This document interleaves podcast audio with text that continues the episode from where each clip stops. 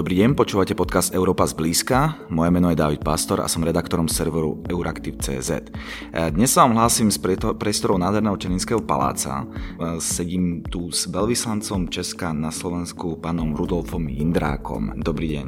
Dobrý deň. Ako sa má Slovensko? No já předně poděkuji za pozvání, že je dobře, že se o Slovensko zajímáme v Čechách, protože to si myslím je celá klíčová věc že o, to, o sobě to hodně málo víme, ale já si myslím na ty poměry, které jsou, že o Slovensku víme poměrně dost. Jako Slováci vědí o Čechách poměrně dost, nebo o Češích. Takže Slovensko se má, jak bych to řekl, jako před volbami. No. Je tam situace poměrně eh, ne vypjatá, ale vyměňují se různé názory, zakládají se nové politické strany. Samozřejmě, co mě překvapilo, že na Slovensku jsem jako velvyslanec teď přesně měsíc a půl, je to, do jaké míry tam právě rezonuje ta ukrajinská válka, jak, do jaké míry ta ukrajinská válka víceméně, respektive ruská agrese na Ukrajině víceméně rozděluje eh, slovenskou společnost. A troufám si říct, že je tomu asi více, než je tomu v České republice. No ono, aj keď se pozrieme na ty nějaké prieskumy, tak uh, viac než polovica vlastně populácie uh, dôveruje rôznym druhom konšpirácií, dezinformácií, eh, v, aj téma Ukrajiny vlastne ako dosť na tom teraz tie politické strany ako naberajú silu, eh, vracajú sa v úvodzovkách staré garnitúry, eh, ktoré, ktoré, ktoré práve na tej téme proti ukrajinskej pomoci a podobne ako naberajú silu. Je možné, že Slovensko sa odchádza z, nejaké, z nejakých európskych hodnot, z nejakých, z nejakých dem, demokratických hodnot. Je možné, že, že Slovensko je na cestě směrem východem?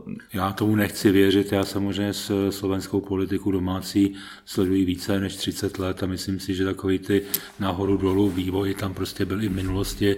Vzpomeňme na tu éru začátku 90. let, éru Vladimíra Mečiara, potom v podstatě eh, velmi bych řekl progresivní vláda eh, Mikuláše Zurindy, dva dvě volební období.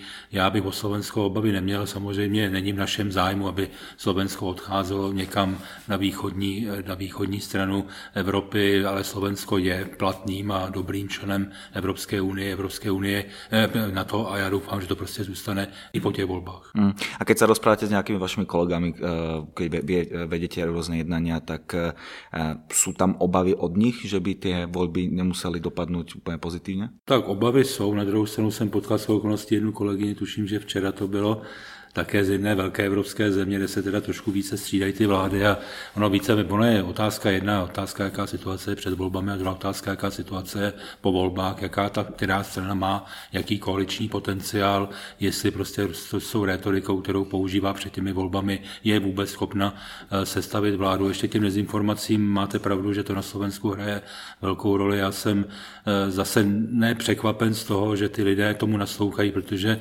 někteří slovenští politici nebo nebudu žádného jmenovat, že se nechci nikoho dotknout, ani jsem měšel do vnitřní záležitostí Slovenska.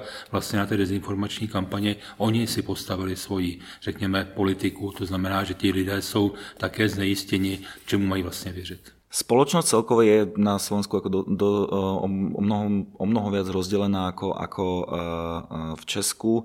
Um, keď vy máte nejaké akcie, keď, keď sa stretávate s verejnosťou, sú hlasy, že v České republike je to, je to lepší, alebo, alebo ako, ako to rezonuje? No, já bych prvně řekl, že co je zajímavé, i přes tu krátkou dobu, co jsem tam, já mám takovou větu, že Slováci mají radši, radši Češi než Češi Slováky. A já to teda pozoruju právě na sobě, jak říkáte v těch rozhovorech, ale ne na oficiálních akcích, ale na akcích právě typu, že se jdete nechat vyfotit, nebo se jdete nakoupit, nebo jdete k holiči a ta první reakce těch lidí, to ta Bratislava zúrazňuje, je vy jste z České republiky a já mám příbuzný, respektive studuje dítě v Brně, v Praze a tak dále. Takže to přijímání České republiky je velmi pozitivní. Nestalo se mi to, že by tam byla jako nějaká taková závis ve smyslu, vy se máte dobře, ale co se mi stalo, že několik eh, mých kamarádů mimo politiku zdůraznuju, řekli, no tak my k vám budeme emigrovat, když to tady u nás nebude fungovat, to je dobře, že to v té České republice takhle funguje. To asi v tomto kontextu, na druhou stranu si myslím, že ta slovenská domácí politika je natolik sebevědomá, že prostě nepotřebuje nějakým způsobem si s českým velvyslancem řešit nějakou frustraci z nějaké situace, která tam je. Nesetkávám se s tím, tím tak intenzivně. Mhm. Vy ste ho spomenuli teda tú, tú vojnu na Ukrajine.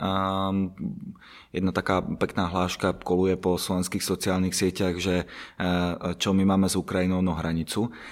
Jak to teda, jak to vnímate, akým spôsobom reaguje spoločnosť na to, že vlastne pár kilometrov za, za, za hranicami Slovenska dopadají ruské bomby. Já si myslím, že většinově, a to platí jak pro Českou republiku, tak pro Slovensko, pro další evropské státy, že stojíme na straně Ukrajiny. Tam prostě si nemyslím, že ta, ta část té slovenské, řekněme, nějaké společenské, necítí ani politické reprezentace, která by veřejně hájila eh, Putina a jeho útok na eh, sousední zemi, já se s tím nesetkávám, tak si myslím, že většinově prostě lidé cítí, že je to skutečně ruská agrese proti, ruská agrese proti Ukrajině zase ta společnost bytě rozdělená, tak já jsem se zúčastnil s okolností minulý týden akce, kde se prezentovaly nevládní organizace, které právě se starají o humanitární pomoc na Ukrajině. Já si myslím, že trošku problém Slovenska je v tom, že tomu dělá malou. Eh, propagaci. Tomu, co slovenské třeba nevládní organizace, měli jsme oběd s šéfkou UNICEFu, eh, která na Slovensku dneska, dneska sídlí jako nějaká pobočná organizace, kolik oni, o kolik oni se z tisíců dětí postarali třeba. To ta veřejnost prostě vůbec neví tohle, tak si myslím, že by bylo dobré, kdyby eh, se i trošku ta pozitivní stránka té věci, to znamená, jak, si, jak jsou lidé solidární, dostala víc na veřejnost. Nejenom ty negativní věci, že ukážou nějakou demonstraci, která proběhla minulý víkend, respektive v pátek minulý minulý týden v Bratislavě a to se prostě vydává jako za názor celé té společnosti a samozřejmě ta ruská propaganda to zneužívá. To video jste asi neviděli, že oni se stříhali vlastně tu demonstraci v Bratislavě nějak to tak vlastně udělali, že to bylo vidět, že tam desetitisíce lidí a řekli, to jsou naši spojenci, ty nás plně podporují, to jsou naši slovenští bratři, ale ta realita se to v okolností odehrávalo, ta demonstrace před Českou ambasádu, respektive na tom náměstí, kde jsme sousedi americké ambasády, tak můžu potvrdit, že to bylo několik stovek lidí, ne několik tisíců lidí, kteří na tu demonstraci přišli, ale samozřejmě ta propaganda to zneužívá ve svůj prospěch. A čo politici. Eh, keď začala vojna, tak vieme, že eh, eh, vtedajší ešte teda regulárny premiér Eduard Heger bol pozvaný rovňa, rovnako ako Petr Fiala, aby išiel v tom březnu do, do Kieva. On teda to nakoniec odmietol, respektíve vraj, vraj hovoril, že teda z bezpečnostných dôvodov to odmieta. Robia politici niečo preto, aby spoločnosť, aby tá spoločnosť aj navonok vyzerala, že podporuje Ukrajinu? Já si myslím, že většina nebo nechci zase hodnotit jednotlivé slovenské politiky, kteří se v tom účastní, myslím teda zvládnoucí koalice v současné, co my si no, máme mysli teďkon, tak si myslím, že se snaží vysvětlovat tu situaci, která tam je. Samozřejmě znova, jak ta společnost je rozdělena, naráží samozřejmě na nějakou negativní reakci ze strany prostě některé části té společnosti. Samozřejmě jsou tam politici, kteří už teda jedou volební kampaň, vsadili, řekněme, na tu kartu právě pro ti, řekněme, válečnou. Oni, oni argumentují tím, jo, proti válečnou, že využívají tu válku v té, pro té kampani. Oni sází hodně na to, že lidé v podstatě eh, chtějí mír, ale neříkají tu druhou větu, jak máte mír vypadat.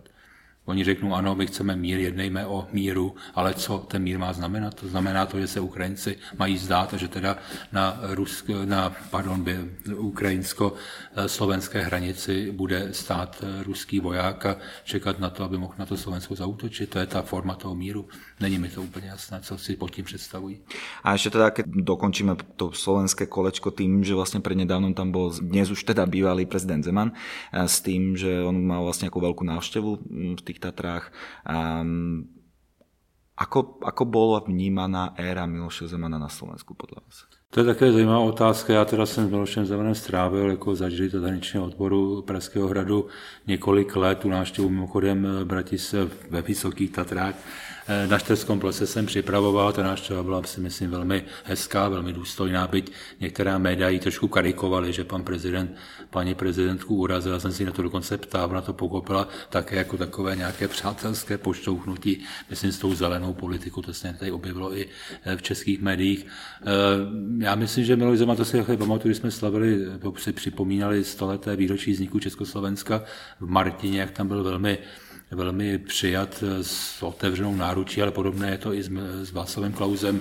Já si myslím, že většina těch českých politiků právě té éry, řekněme těch 90. let, je na Slovensku možná přijímána lépe než České republice, když to takhle řeknu jako z vlastní zkušenosti. A myslím, že by se objevilo pár nějakých kritických článků na adresu prezidentury pana prezidenta Zemana. Já si myslím, že obecně to vnímání jeho na Slovensku je dobré. Uh-huh. A tak sa teda stretávame v, v podstate v momente, keď je Petr Pavel uh, inaugurovan uh, za, za nového prezidenta.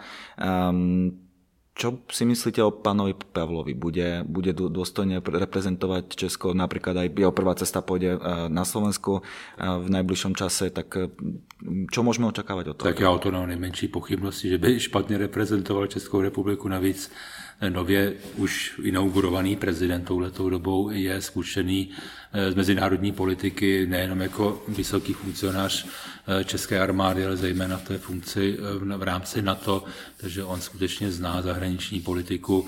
Za druhé, on má velmi silný mandát, to je další věc, která prostě skutečně v České republice a tady souhlasím s Milošem Zemanem, prostě se nevyřešila, když se měnila ústava, že, která vlastně víceméně umožňovala přímou volbu prezidenta, nezměnily se pravomoci prezidenta, respektive nevedla se ta diskuze o tom, jaké ty pravomoce by měly být. Potom vznikaly ty situace, které vznikaly za vládnutí prezidenta Zemana, že vlastně on si nějakým způsobem, jak se říká, kreativně vykládal eh, Českou ústavu, ale je to zase prostě o nějaké politické, je to o politice jako takové, protože každý samozřejmě z těch politik politiků si vymezuje nějaký svůj, svůj se říká, kolíkuje si své území a samozřejmě, jestli má někdo 3,5 milionu, 3 miliony 300 voličů, eh, tak ten mandát je velmi silný a samozřejmě měl by být respektovaný a víte sám, že podle ústavy České republiky prezident zastupuje zemi na venek, to znamená, že ten prezident je takovým eh, symbolem té země v zahraničí, tak si myslím, že po této stránce i s tím silným mandátem může být pan prezident eh, Pavel velmi silným prezidentem právě z hlediska, řekněme, prezentace zahraničně politických postojů České republiky. Uh-huh. A prezidentka Slovenska Zuzana Čaputová prišla pánovi Pavlovi gratulovať takmer okamžite po, po jeho zvolení, ešte v jeho volebnom štábe. Um, Značí to asi nějakou silnější spoluprácu možno, než to bylo s, s panem prezidentem Zemanem? Ne, já si, myslím, že to, je, já si myslím, že to, je, že to je eh, výraz právě toho, jak mají Češi ke Slovákům a Slováci Čechům obecně blízko. Já samozřejmě, kdyby to bral čistě jako diplomat a člověk, který mimo jiné v životě sice nepřímo, ale měl podřízený diplomatický protokol, tak z hlediska nějakých mezinárodních zvyklostí je to velmi neobvyklé samozřejmě, když vemu prostě diplomatický protokol a v tomto případě to vidím tou optikou toho, jak se o to zajímá veřejnost na obou dvou stranách, která to ocenila jako právě gesto na standardnosti, na standardnosti mimořádnosti československých stavů a co se její spolupráce týče. Víte, já zase bych nesouhlasil s tím, že má někdo nějaký špatný vztahy. Já jsem svědkem, věřte mi toho, a ne, nelze číst jenom to, co je v novinách. Pan prezident Zema měl vynikající vztahy s paní Čaputovou. Samozřejmě byli generačně odlišní, měli jiný programy. A víte proč? A já jsem o tom i s prezidentem mluvil, se všema prezidentama, třema jsem o tom mluvil, jak s Václavem Havlem, tak s Václavem Klausem, tak s Milošem Zemanem, že jsem všechny tři víceméně doprovázel v těch svých různých funkcích, v těch jejich funkcích. Prostě my si nemůžeme dovolit mít ze Slovenskem špatné vztahy. Prostě to nejde. A nemůžou se ani politici dovolit mít špatné vztahy se svými partnery na té slovenské straně, respektive Slováci na té české straně. Prostě nemůžou. Proč? Že si to národ nepřeje. Ani na jedné, ani na druhé straně. Vy si přejete, aby se hádal český prezident se slovenským prezidentem, aby se uráželi navzájem, aby se nestýkali, aby spolu nehovořili. Já myslím, že ne, takže i po této stránce si myslím, říkám, ve, veškeré té odlišnosti, řekněme, mm, e, zaměření těch dvou prezidentů, teď myslím pana Zemana a paní Čaputové, v podstatě ty vztahy byly nadstandardní v tom, si pamatuju na ten velmi, bych řekl, až dojemný okamžik, kdy on vlastně jako první čl, cizí člověk ho navštívila v nemocnici pana prezidenta eh, v loňském roce, kdy byl opravdu velmi, velmi nemocný. V předloňském roce, předloňském, už vlastně předloňském 2021 kolem voleb. V předloňském roce, takže eh, to bylo velmi, velmi zase hezké gesto po této stránce a samozřejmě čím víc budou spolupracovat eh, ti politici obecně, tím je to lepší. Já se jenom kladu otázku, proč se třeba nesešly vlády pět let na společném zasedání. Chceli by, ste, chceli by ste, aby sa mm, vláda Petra Fialy sešla napríklad no, po ďalších voľbách s niektorými... No ne, ne, ať se sejde s touto vládou. Ešte s touto no vládou, no, jistě, aj keď je v demisii. Ano, to nehraje roli, prostě přesně, a to je přesně o té nadstandardnosti je československý stav. Když já pořád se budu koukat, jestli mám nějaké volby. A já vám položím otázku, řekněte mi, v čem spočívá. Jednu jedinou věc, kde jsou nadstandardní československé stavy. Teď momentálně. V čom? Například můžou slovenskí a českí no, studenti chodit no, na, to je, na to je možná univerzity. jediná věc, kterou také, které se také teda mimochodem hlásím, která byla přijata také se se jsme zmínil to jméno Miloše Zemana, když dělal premiéra v roce 1999, já jsem dělal náměstka ministerstvu zahraniční věcí, jsme vlastně zaváděli ten systém stejných možností studia Slováků. U nás je to samozřejmě pro Slovensko neúplně dobrá zpráva, ale říkám znovu, že já jsem to říkal na té poradě dneska, co tady, tady běží, my máme trošku pocit, že žijeme nějaký, já mám ten pocit, že žijeme trošku trošku ve virtuální realitě, ale ty vztahy i nějakou tu jejich mimořádnost je potřeba odpracovat. A k tomu právě třeba patří to společné zasedání vlád, ale společné zasedání vlád, které se zabývá konkrétními problémy těch lidí, konkrétní infrastrukturou, konkrétně tím, proč nebyl postaven most třeba eh, na řece Moravě a kvůli tomu musí vlaky objíždět prostě po nějaké jednokolejce, mají hodinu spoždění a tak dále. To jsou zcela konkrétní věci, které, ať se na mě nezlobí, nezávisí na tom, jestli je vláda taková nebo taková v demisi, nebo jestli je zelená, oranžová, černá, modrá, prostě spolu komunikovat musí a to bude muset platit i Eh, pro jakoukoliv eh, politickou konstelaci, která nastane po slovenských volbách největší pravděpodobnosti, které proběhnou toho 30. září. Takže já proto budu dělat všechno prostě, aby ta práce byla co nejvíc, ta práce, ta spolupráce byla co nejvíc konkrétní a naplžená konkrétním obsahem. Máte tam možnost z, z pôsobenia ako veľvyslanec na Slovensku napríklad vybaviť alebo zorganizovať to jednanie vlád, alebo to musí no ísť úplne z iných, iných no to smerov? je právě role toho diplomata to je role těch velvyslanců a co je základní role v diplomacie je jednak věcem pomáhat, to je toto, jinak já to nemůžu ještě asi říct, ale jsme na nějaké cestě, že to společné zasedání vlád by se mělo skutečně poměrně v krátké době. E, to je jedna věc. Druhá věc je, víte, ten diplomat je tady o to, aby měl nějaké reflexy v sobě také. Jo. Eh, já vezmu dva příklady. Jo. Já nejsem šťastný z toho, že Česká republika, československé vztahy se stávají eh, předmětem kampaně na Slovensku volební. A stávají se, už tam byly tři nějaké výroky, jeden, to nebyl jenom opozice, to byla prostě jeden zástupce i eh, koaliční strany, který se vymezoval vůči panu prezidentovi Pavlovi. Samozřejmě to jsou věci, které by se neměly stávat. A československé vztahy prostě nesmí být předmětem volební kampaně. Ani tady, ani tam.